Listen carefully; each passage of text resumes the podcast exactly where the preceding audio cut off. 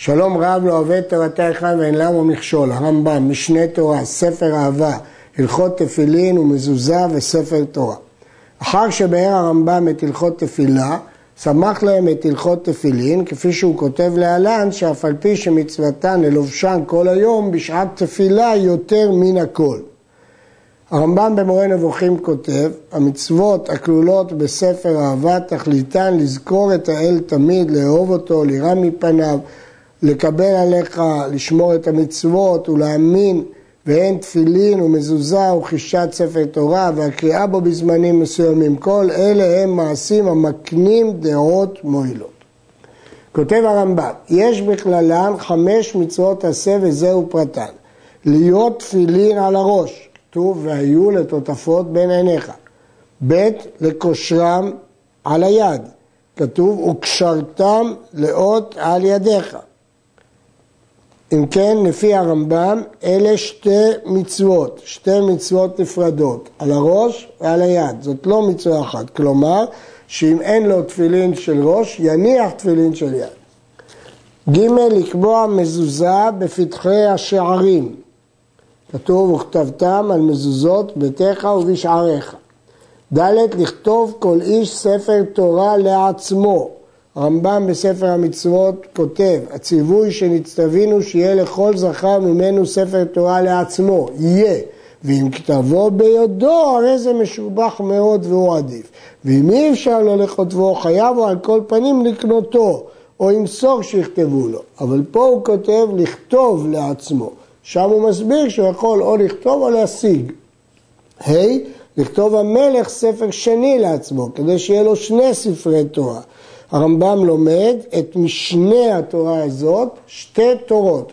תורה אחת שהוא חייב כמו כל אדיוט לכתוב לעצמו, ותורה אחרת שהוא חייב בתור מלך לכתוב לעצמו. ובאו כל המצוות האלה בפרקים אלו.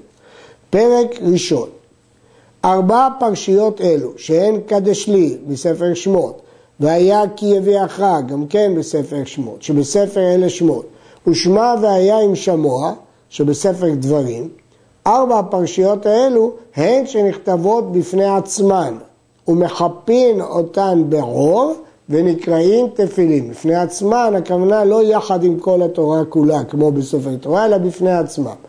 החיפוי של האור ונקרא תפילין ומניחים אותן על הראש וקושרים אותה על היד. ואפילו קוצו של אות אחת מארבע פרשיות מעכב את כולם מן התורה, עד שיהיו נכתבות שלמות כתקנן. כך לשון המשנה, שאפילו כתב אחד מעכבן. ארבע פרשיות שבתפילין מעכבות זו את זו, אפילו כתב אחד מעכבן. הרמב"ם כותב את הכתב אחד, אפילו קוצו של אות נקרא אצלו כתב אחד. חיפוי באור הוא מהברייתא, יכול לכתבם על ארבעה אורות והניחם בארבעה בתים, תלמוד לומר ולזיכרון בין עיניך, זיכרון אחד, כיצד? מחפם בעור אחד. וכן שתי פרשיות שבמזוזה, שהן שמע והיה עם שמוע, אפילו אות אחת משתי הפרשיות, אם חסר קוצו מעכב מן התורה, גם זה מן המשנה, שתי פרשיות שבמזוזה, משנה במלאכות, מעכבות זו את זו, ואפילו כתב אחד מעכבן. הביטוי כתב אחד מעכבן, הרמב"ם בפירוש המשנה כותב, ואומרו כתב אחד, אפילו אות אחת אם לא הייתה כתובה כהלכתה, פוסלתה. עד שיהיו שתיהן נכתבות שלמות, וכן ספר תורה שחסר אפילו אות אחת, פסול. כתוב בברייתא במנחות, אפשר ספר תורה חסר אות אחת, וכתיב לקוח את ספר התורה הזה ושמתם אותו. משמע שצריך להיות ספר שלם. אה, הרמב"ם אה, מובאים לו מקורות נוספים מכך שאות אחת פוסלת. עשרה דברים יש בתפילין, כולן הלכה למשה מסיני, וכולן מעכבים, כלומר פוסלים, לפיכך אם שינה באחת מהם הרי התפילין פסולות. שניים מתוך עשרה דברים, שניים מהם בכתיבתם ושמונה בחיפוין, כלומר בעור שמחפה אותם, וקשירת רצורותיהם. ואלו הן השניים שבכתיבתן, שכותבים אותם בדיו ושיהיו נכתבות על הקלף. כן, הדיו והקלף הם הלכה למשה מסיני. כתוב בירושלמי מסכת מגילה, הלכה למשה מסיני שיהיו כותבים בעורות וכותבים בדיו. אה, בהלכה ד' כותב הרמב"ם, איך עושים את הדיו? כיצד מעשה הדיו? מקבצים עשן של שמנים, כלומר אוספים את הפיח שמצטבר משמנים, או של זפת ושעווה וכיוצא בהם, וגובלין אותו בשרף האילן ובמעט דבש, ולוטטין אותו הרבה, כלומר לשים אותו, ודחין אותו עד שיעשה יקיקים, פיסות דקות של החומר, ומייבשים אותו ומצניעים אותו. ובשעת כתיבה שורהו במי העפצים הוא גידולים שנוצרים על הצמחים, אה, וכיוצא בה וכותב בו, שאם תמחקנו, יימחק. החפצים הם מכווצים את האור, מקשרים את הדיו לאור, מעניקים לו ברק, אבל צריך שהדיו יוכל להימחק, זה התנאי של הדיו. וזהו הדיו שמצווה מן המובחר לכתוב בו ספרים, תפילין ומזוזות.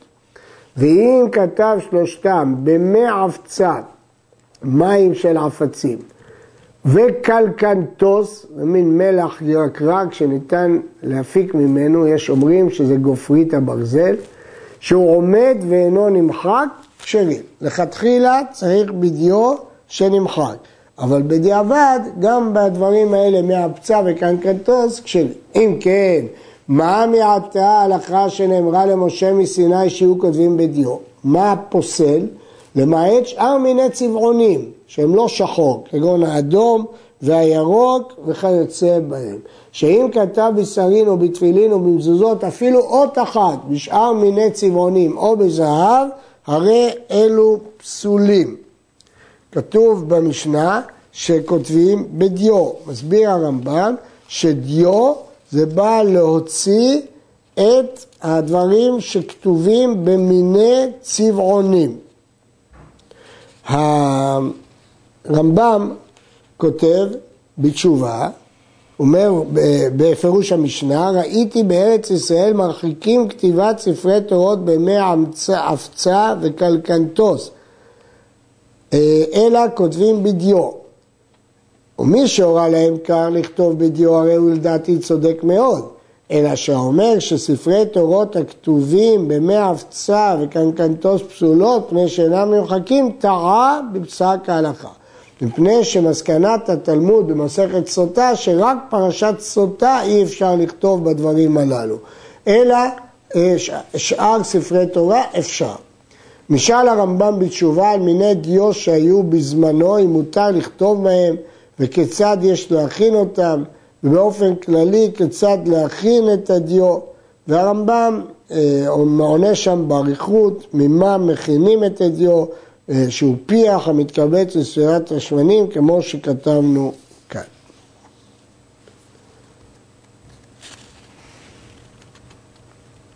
שלושה אורות הם. אגב, יש להעיר שרבנו תם חולק על הרמב"ם וסובר שדיו הוא מין צבע מסוים והכנתו בצבע באופן מסוים ולא שכל צבע שחור שמתקיים על הקלף נקרא, על הקלף נקרא דיו. בשולחן ערוך העתיק את דברי הרמב"ם. שלושה עורות הם, גביל וקלף ודוכסוסטוס. כיצד? לוקחים עור הבהמה עור החיה ומעבירים שיער ממנו תחילה. בדרך כלל הדבר הזה נעשה על ידי סיד או חומצות שונות. ואחר כך מולכים אותו במלח, ואחר כך מאבדים אותו בקמח, ואחר כך בהפצה וכיוצא בו מדברים שמקבצים את האור ומחזקים אותו, וזהו הנקרא גביל. כלומר, עור שהסירו ממנו את השיער ואיבדו אותו, הוא נקרא גביל. ואם לקחו העור, אחר שהעבירו שערו וחילקו אותו בעובדיו לשניים, כמו שעבדנים עושים, כלומר חילקו אותו לשתי שכבות, עור עבה ועור דג, עד שיעשה שני אורות, אחד דג והוא שמול הבשר, אחד דג והוא שממול השיער, ואחד עבה והוא שממול הבשר. ואיבדו אותם במלח ואחר כך בקמח, אחר כך באבצה וכיוצא בזה. זה החלק שמול השיער נקרא זוכסוסטוס, וזה שמול הבשר נקרא קלף. זאת היא הגרסה אה, של הרמב"ם. ובכן, אה, הרמב"ם מדגיש את צורת העיבוד של העור ומה ההגדרה של גביל ומה ההגדרה של דוקסוסטוס ומה ההגדרה של קלף. בדעת הרמב"ם מוכרחים לאבד בדבר שמקבץ ומחזק את העור. וכך כותב השולחן ערוך, צריך שיהיו מעובדים בעפצה או בסין מדברים המכווצים את העור ומחזיקים אותו. הלכה למשה מסיני, שיהיו כותבים ספר התורה על הגביל וכותבים במקום השיער. גביל, כפי שאמרנו, זה העור כשלא חילקו אותו לשניים וכותבים בצד של השיער. ושיהיו כותבים התפילין על הקלף, זה אור שחילקו אותו לשניים, אחד עבה, אחד דג, ואמרנו שזה שממול הבשר, זה החלק הדק, נקרא קלף, עליו כותבים את התפילין וכותבים במקום הבשר. ושיהיו כותבים המזוזה על הדוכסוסטוס, זה אותו חלק שאחרי שחילקנו לשניים הוא מול השיער, וכותבים במקום שיער, עליו כותבים מזוזה. וכל הכותב בקלף במקום שיער, או שכתב בגביל ובדוכסוסטוס במקום בשר, פסל. אמרנו שבקלף צריך לכתוב דווקא בצד של הבשר, ובגביל ובדוכסוסטוס צריכים לכתוב דווקא במקום של השיער, ואם החליפו בזה, זה פוסל. אף על פי שכך היא הלכה למשה מסיני. אם כתב ספר תורה על הקלף, כשר. למרות שאמרנו שצריך ספר תורה על גביל, אפשר גם לכתוב ספר תורה על קלף, דהיינו החלק הדק שמול הבשר. ולא נאמר גביל אלא למערכת דוכסוסטו, שאם כתב עליו הספר, פסול. כלומר, אם כותבים ספר תורה על החלק של האור שחילקו אותו לשניים, שהוא כנגד אה, השיער, זה פסול.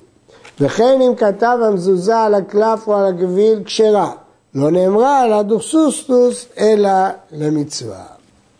בגמרא מסכת שבת מובאת ברייתא, הלכה למשה מסיני, תפילין על הקלף, מזוזה על הדוכסוסטוס, קלף במקום בשר, דוכסוסטוס במקום שיער.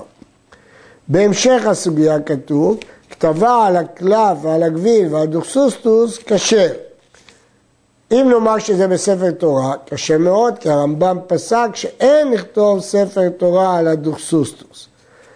היו שהציעו שהרמב"ם פסק כירושלמי, והיו שלמדו אחרת את מסקנת הגמרא. בכל אופן, לפי הרמב"ם, ספר תורה פסול על הדוכסוסטוס. יש להעיר שבהלכה זו חלו שיבושים בדפוסים ורבים סברו שלדעת הרמב"ם הקלף הוא החלק שבצד השיער והדוכסוסטוס הוא החלק שבצד הבשר. אבל מה שאמרנו הוא על פי כתבי היד המדויקים. הם כותבים ספרים, תפילין ומזוזות על גבי ערור בהמה טמאה וחיה ועוף הטמאים, אבל כותבים על גבי עור בהמה וחיה ועוף הטהורים. ואפילו נבלות וטרפות שלהם. והם כותבים על גבי עור הדג הטהור מפני הזוהמה, שאין זוהמתו פוסקת מעבדה.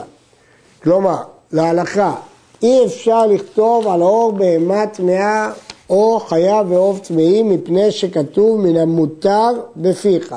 רק מהדבר שמותר בפיך אפשר אה, לכתוב ספר תורה. אבל אפשר לכתוב אפילו על נבלות וטרפות. אין איסור לכתוב ספר תורה על נבלות וטרפות. הדבר הזה כתוב בפירוש בגמרא במסכת שבת.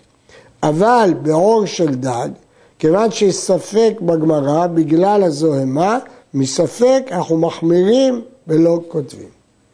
אמנם הגמרא אמרה את זה רק על תפילין בלבד, אבל הרמב"ם מבין שאין חילוק בין תפילין למזוזות לשאר ספרים בנושא הזה. נעיר כמה הערות על ההלכות שלמד. הרבה מן הפוסקים חולקים על הרמב"ם וכותבים שספר תורה שכתבו על הדוקסוסטוס כשר, רק לכתחילה צריך גביל או כתב. כזה משנה מביא ראיה לרמב"ם, מכך שכתוב שאלו את רבי ספר תורה בחמה, אמר להם בגביל שישה טפחים, בקלף איני יודע. הוא לא הזכיר בכלל דוכסוסטוס, משמע שהוא פסול בצד הדוכסוסטוס. אבל הרבה פוסקים חלקו על הרמב"ם והכשירו דוכסוסטוס. בעיה שנייה שיש להעיר עליה היא הקלפים של ימינו, שמאבדים אותם משני הצדדים. יש אומרים שכיוון שמאבדים אותם משני הצדדים, יש להם דין של קלף, כיוון שהם מעובדים גם מצד הבשר וגם מצד השיער. ויש אומרים שאפשר לכתוב עליהם משני הצדדים, כיוון שהם מעובדים משני הצדדים, ודיונים רבים נאמרו על זה בפוסקים. גביל של ספר תורה וקלף של תפילין או של ספר תורה, צריך לעבד אותן לשמן, ואם עבדן שלא לשמן, פסולים. לפיכך הם עבדן הגוי פסולים, אף על פי שאמרנו לו לאבד או זה לשם הספר או לשם התפילין. שהגוי על דעת עצמו הוא עושה, לא על דעת הסוחר אותו. לפיכך כל דבר שצריך מעשה לשמו, אם עשהו הגוי פסול. ומזוזה אינה צריכה עבדה לשמה. וכן לפי הרמב"ם, ספר תורה ותפילין צריכים עיבוד לשמם. הראיה מגמרא בגיטין, שכתוב, ספר תורה שכתבתי לפלוני, גבילין שלו לא יבטים לשמן, אמר לו, אתה נאמן להפסיד ספר תורה. רואים שספר תורה שלא לשמו, פסול. אה, לעומת זאת, בירושלמי יום הנאמר, עור שעיבדו לשם קמע, מותר לכתוב עליו מזוזה. אם כן, ורבש גמליאל עושה, רמב"ם פוסק החכמים שמזוזה מותר לכתוב שלא לשמה. תוספות במסכת מנחות הזכיר את הרמב"ם בדף מ"ב, סימן לדבר, רמב"ם ראה מנחות מ"ב, זה אחד המקומות הנדירים שהתוספות מזכיר את הרמב"ם, ואומר שמזוזה לא צריכה עיבוד ותמרו על המקור שלו והציעו שהוא מהגמרא שכתוב תפילין יש להם בדיקה, אבל הבאנו ירושלמי ביומא מפורש שהאור שעיבדו לשם קמע מותר לכתוב עליו מזוזה, יומא ג' ו'. על כתיב על הגוי נאמר בגמרא בגיטין, גוי הדתא דנפשי כעביד, ולכן פסק הרמב"ם בהלכות גירושין, כל דבר שנצרכת בו כתיבה לשמה, פסול הגוי לכותבו. הרמב"ם נשאל אם קלפים שנמצאים בידי אנשים דינם מעובדים או צריכים עיבוד לשמם. והשיב, אלה הקלפים דינם כדין האור הלא מעובד, ואם עובדן לשמן, מותרים. שאלו חכמי לוניל את הרמב"ם, מה טעם שונה מזוזה מספר תורה בתפילין בכך שאינה זקוקה עיבוד לשמה? השיב, שטעם מפני שלא כתוב בגמרא במזוזה עיבוד לשמה, ואיפה שלא כתוב, לא כתוב. הוא לא, אבל הבאנו לו ראייה מן הירושלמי. הרמב"ם הוסיף להתאים, לפי שעצמה של ספר ועוצמן של תפילין הוא המצווה, לפיכך הוא צריך לעשות להם חשיבות יתרה, לעבדן לשמן. אבל עוצמה של מזוזה אינה המצווה, ולא תחשב מצווה אלא מפני הבית המתחייב בה, ואם אין בית, אין מזוזה. כן, הרמב"ם נתן טעם גם, שהתפילין וספר תורה, הקדושה שלהם בעצמם, ואילו מזוזה היא תלויה בבית.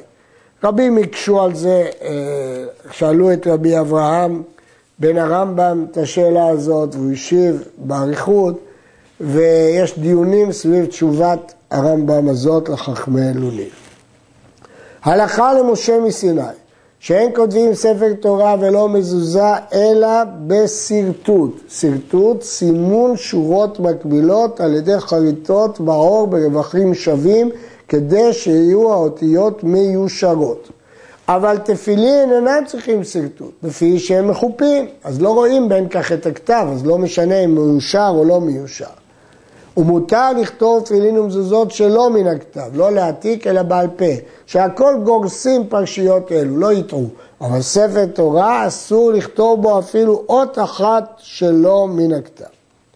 וכן הירושלמי אומר, הלכה על משה מסיני שיהיו כותבים באורות ומסרגלים בקנה, זה השרטוט. וגם בגמרא מסכת מגילה, הלכתה תפילין אין צריכים שרטוט, מזוזות צריכים שרטוט. אידה ואידה נכתבות שלא מן הכתב, והייתמה גריגרס גיסן, כלומר שכולם רגילים אה, ללמוד אותם בעל פה. על דין זה הוסיף בשולחן ערוך שצריך שיקרא כל תיבה בפיו קודם שיכתבנה.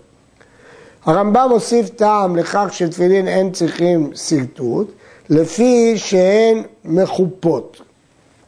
יש מחלוקת, האם גם בשרטוט צריך כוונה לשמה.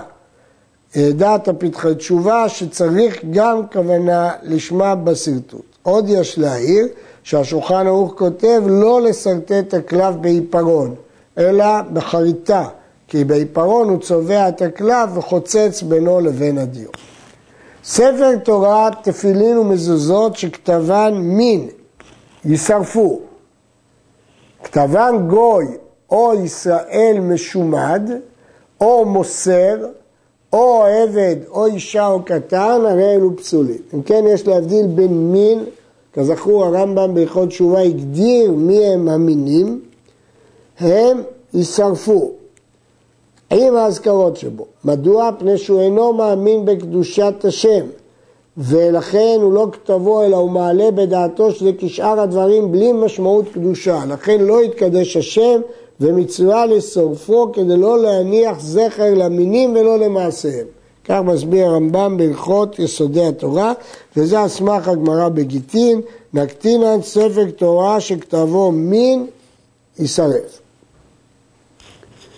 כתבו גוי או ישראל משומד, בין מי שהשתמד לכל התורה כולה, או מומר להכעיס, להתפרסם, לעבור על דברי התורה, או מוסר, שהרמב"ם הגדיר שניים הם המוסרים, המוסר חברו ביד גויים להורגו, להכותו והמוסר ממון חברו ביד גויים או אנס, כל אלה, או עבד או אישה או קטן, הרי אלו פסולים ויגנזו, הם צריכים גניזה. שנאמר, וקשרתם וכתבתם. כל שמוזר על הקשירה הוא מאמין בהוא שכותב. אבל גוי או ישראל משומד או מוסר הם לא מאמינים. עבד או אישה או קטן הם לא מוזהרים על התפילין, לכן זה פסול, אבל טעונים גניזה. נמצאו ביד מין ואין ידוע מי כתבם, יגנזו, כי אולי הם כתבו את זה יהודי. נמצאו ביד גוי, כשרים, כי יש להניח שהגוי לקח את זה מישראל. ואין לוקחים ספרים, תפילין ומזוזות מן הגויים ביתר על כדי דמיהם, שלא להרגיל אותם לגונזה, לגונבה מול גוזלן. לשון המשנה במסכת גיטין מפני תיקון העולם. ומסביר פה הרמב"ם מה הטעם מפני תיקון העולם, כדי שהגויים לא ישתדלו בכוונה לשבותם, כי הם יודעים שגובים מהם את זה בדמים מרובים. ספר תורה תפילין ומזוזות, שכתבן על גבי אור בהמה וחיה והעוף הטמאים, או על גבי אורות שאינם מעובדים, או שכתב ספר תורה או תפילין על עור שלא יבדו לשמן, הרי אלו פסולים. יש להעיר שעבודת העיבוד הייתה נעשית הרבה פעמים על ידי גויים, ולכן יש שהכירו אם ישראל משליך את האורות לתוך הבריכה, גם אם הגוי ממשיך את תהליך העיבוד, שתחילת תהליך העיבוד יהיה ביד ישראל. הכותב ספר תורה, תפילין ומזוזות, ובשעת כתיבה לא הייתה לו כוונה. וכתב האזכרה מן האזכרות שבהם שלא לשמן פסולים, כי שמות הקודש צריכים כוונה לשם קדושה. לפיכך הכותב את השם, אפילו מלך ישראל שואל בשלומו לא ישיבנו. היה כותב שניים ושלושה שמות, הרי זה מפסיק ביניהם ומשיב. בגמרא בגיטין כתוב שאחד העיד שאזכרות הוא לא כתב לשמן, אמר לו אתה לא נאמן להפסיד ספר תורה. משמע שהאזכרות שכתבן שלא לשמן פוסלות. יש להעיר שלא כתוב פה לשם מזוזה או לשם תפילין, אלא אזכרות לשם השם. אזכרות בלי כוונה. בירושלמי, ברכות, כתוב, היה כותב את השם, אפילו מלך שואל בשלומו, לא ישיבנו. הרמב"ם בפירוש המשנה כתב שמדובר במלך ישראל, אבל מלכי אומות העולם מפסיק. הטובל את הקולמוס, לכתוב את השם, לא יתחיל מאותו השם, אבל מתחילו מאות שלפניו. למה? שמא תהיה הדיו רבה בקולמוס ותיזר על השם הנכתב ויצטרך למחוק אותה. לכן מתחילים באות שלפניו.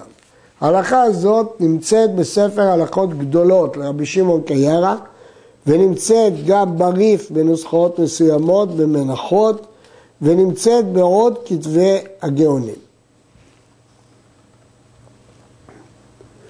שכח לכתוב את השם, תולה אותו בין השיטות. אה, כתוב בירושלמי, תולים בספרים. אפשר לתלות את השם. אבל מקצת השם בשיטה ומקצתו תלוי פסול. ובשאר התיבות אם שכח, כותב מקצת התיבה בשיטה ומקצתה למעלה. במה דברים אמורים בספר תורה? אבל במזוזות ותפילין אין תולים בהם אות אחת, אפילו אם שכח אפילו אות אחת, גונז מה שכתב וכותב אחרת. בתפילין ומזוזות אסור לתלות. ומותר לכתוב את השם על מקום הגרד ועל מקום המחק בכולם. אחרי שמחקו, אחרי שגרדו, אפשר לכתוב על זה את השם, אנחנו לא אומרים שזה לא אה, נאה. בירושלמי כתוב תולים בספרים אבל לא בתפילין ולא במזוזות. מה הטעם שהחמירו בתפילין ומזוזות יותר מספרי תורה? אה, נחלקו בזה הפרשים, פרשנים האם זה דין דאורייתא או דין דרבנן. כותבי ספרים, תפילין ומזוזות אסור להם להפוך את היריעה על פניה, כדי שתתייבש, אלא פורס עליה בגד או כופלה. זאת גמרא, ברייתא במסכת עירובין, שפורס בגד אבל לא הופך משום ביזיון כתבי הקודש. ספר תורה, תפילין ומזוזה, שאמר הסופר אחר שיצאו מתחת ידו, לא כתבתי אזכרות בהם לשמן, אינו נאמן לפוסלן, כיוון שזה כבר יצא מתחת ידו. אבל נאמן להפסיד כל שכרו, על עצמו הוא נאמן. ולמה אינו נאמן לפוסלן? שמא לא נתכוון להפסיד על הלוקח, או על זה ששכרו, ודימה שאינו מפסיד באמירה הזו אלא שכר האזכרות, הוא לא חשב שיפסיד את כל המשכורת. לפיכך, אם אמר ספר תורה זה או תפילין אלו, אורות שלהם אינם מעובדות לשמן, מתוך שנאמן להפסיד שכרו נאמן מפורסם, שהרי הכל יודעים שאם אין אורות מעובדים לשמן, אין לכולם שכר. הרי לא הגיוני שהוא ישקר ויפסיד את כל שכרו. מילא לגבי שלא לשמן בכתיבה, אז הוא חשב שהוא יפסיד רק את שכר האזכרות, לכן אנחנו לא מאמינים לו. אבל, ולכן הוא נאמן להפסיד את שכרו. אבל לא נאמן לפוסליו, כי הוא חשב שהוא פוס... רק את האזכרות הוא יפסיד. אבל בעיבוד שלא לשמן, שהוא יודע שהוא יפסיד את כל שכרו, אז הוא נאמן, מתוך שהוא נאמן, שהוא יודע שלא כדאי לו להפסיד את שכרו, הוא נאמן גם לפסול את הספר. אין כותבים תפילין ומזוזות אלא בכתב אשורי. אשורי זה אותיות עבריות מרובעות של ימינו, ולא האות העברית הקדומה. והתירו סופרים בספרים לכותבם אף ביווני. כתוב במשנה שהתירו לכתוב ספר גם ביווני, למדו את זה מהפסוק, יפת אלוהים ליפת וישכון בעולה שם. יפיופיתו של יפת תהיה בעולה שם. אומר הרמב"ם, הוא כבר נשתקע היווני מן העולם ונשתבש, ועבד, אין לנו היום את הכתב היווני. לפיכך, אין כותבים היום שלושתן, כלומר ספרים, תפילין ומזוזות, אלא אשורי.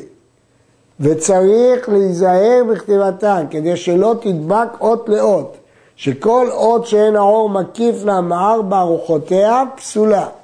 צריכה אוויר מכל צד, שלא יהיה דיבוק. וכל אות שאין התינוק שאינו לא חכם ולא שחקן יכול לקרותה, פסולה. לפיכך צריך להיזהר בצורת האותיות, שלא תדמה היוד לו' ולא ו' ליוד, זה לא כ' לב', לא ב' לכ' ולא ד' דל לרש ולא רש לדל וכן כל כיוצא בהם עד שירוץ הקורא בהם. עור שהיה נקוב לא יכתוב על גבי הנקב וכל נקב שהדיו עוברת עליו אינו נקב ומותר לכתוב עליו. לפיכך מותר לכתוב על עור העוב שנתאבד למרות שיש בו נקבים קטנים כי הדיו עוברת מעליהם. נקב העור החר שנכתבו אם ניקב בתוך האות, כגון תוך ה' או תוך מ' וכן משאר אותיות, כשר. ניקב בירך של האות עד שנסתקה, אם ניקב חלק מהתחתון של האות ממש, אם נשתער ממנה מלאות קטנה, כשר. והוא שלא תדמה לאות אחרת. ואם לא נשתייר ממנה מלאות קטנה, פסולה. כלומר, אם ו' נקטעה, למרות שנשתייר ממנה י', היא פסולה, כי יכול לטעות באות אחרת ולכן היא פסולה. עד כאן.